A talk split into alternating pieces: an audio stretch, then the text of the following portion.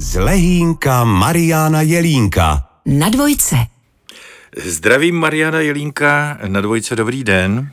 Hezký celý den. Eh, dneska jsme si vybrali téma, nebo dali jsme si téma eh, s názvem Ticho před bouří a já si myslím, že eh, bychom měli vysvětlit, že tou bouří nemyslíme jaksi bouře v atmosféře, ale bouři, která je taková latentní, protože na oko to vypadá, že jsme zahnali pandemii, jenomže už teď čísla v Praze ukazují, že není vyhráno. A Británii o tom třeba ví své, víte?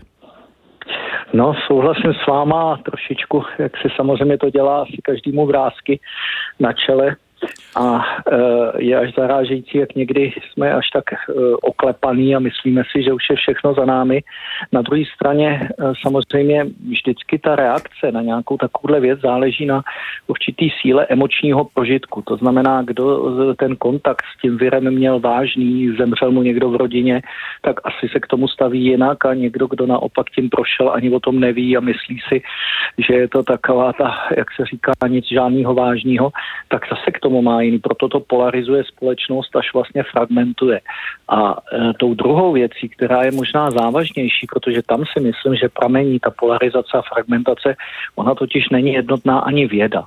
A kdyby ta věda byla jednotná, samozřejmě tak máme nějakého společného nepřítele, víme o něm a někdo by něco řekl, vědci by se na tom shodli a myslím si, že by jako ty argumenty logicky tady byly, ale bohužel e, všimněte si ty polarizace očkování ano, ne, vědci někteří ano, někteří ne. A to si myslím, že v hlavách e, prostého občana, protože nejsme epidemiologové, biochemici, takže tomu nerozumíme, a teď čeho se máme chytit. A z toho je trošičku ten zmatek. No já si myslím, že je v povaze prostě lidské, eh, když nám nehrozí bezprostřední nebezpečí, tak to prostě hodíme za hlavu.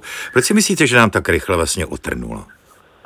No já si právě myslím, že je to z toho důvodu, že ne všem, veme to tak, a otrnulo hlavně těm lidem, kteří ten emoční prožitek nemají tak silný. To znamená, že se to vlastně nedotklo tolik. To znamená, oni třeba měli ten koronavirus a vůbec ani o tom nevěděli.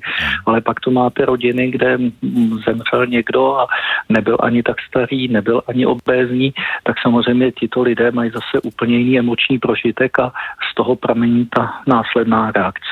S vaší zkušeností a znalostmi, vědomostmi, jak celé věci radíte přistupovat teď kdy to vypadá, že to tak strašné není, ale mohlo by to být horší. Já si myslím, že vy jste to nazval dobře, takový klid před bouří, my nevíme, co se vlastně stane a ty predikce jsou zase opět různorodý od těch vědců. To znamená samozřejmě zdravý rozum, kritické myšlení, uvědomit si určitý možnosti nebezpečí, ale nebýt vystrašen, nebýt vystresován, to znamená na druhé straně zachovat chladnou hlavu, zachovat určitou míru ale ten stres vlastně vzniká částečně i z toho, že se bojíme o něco.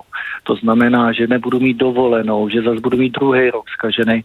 A já si myslím, že tomu lze i předejít uh, takovým jaksi velmi těžkým procesem, ale na druhé straně velmi upřímným, prostě připravit se na to, no asi něco hold tratíme, asi to ještě nebude úplně ono.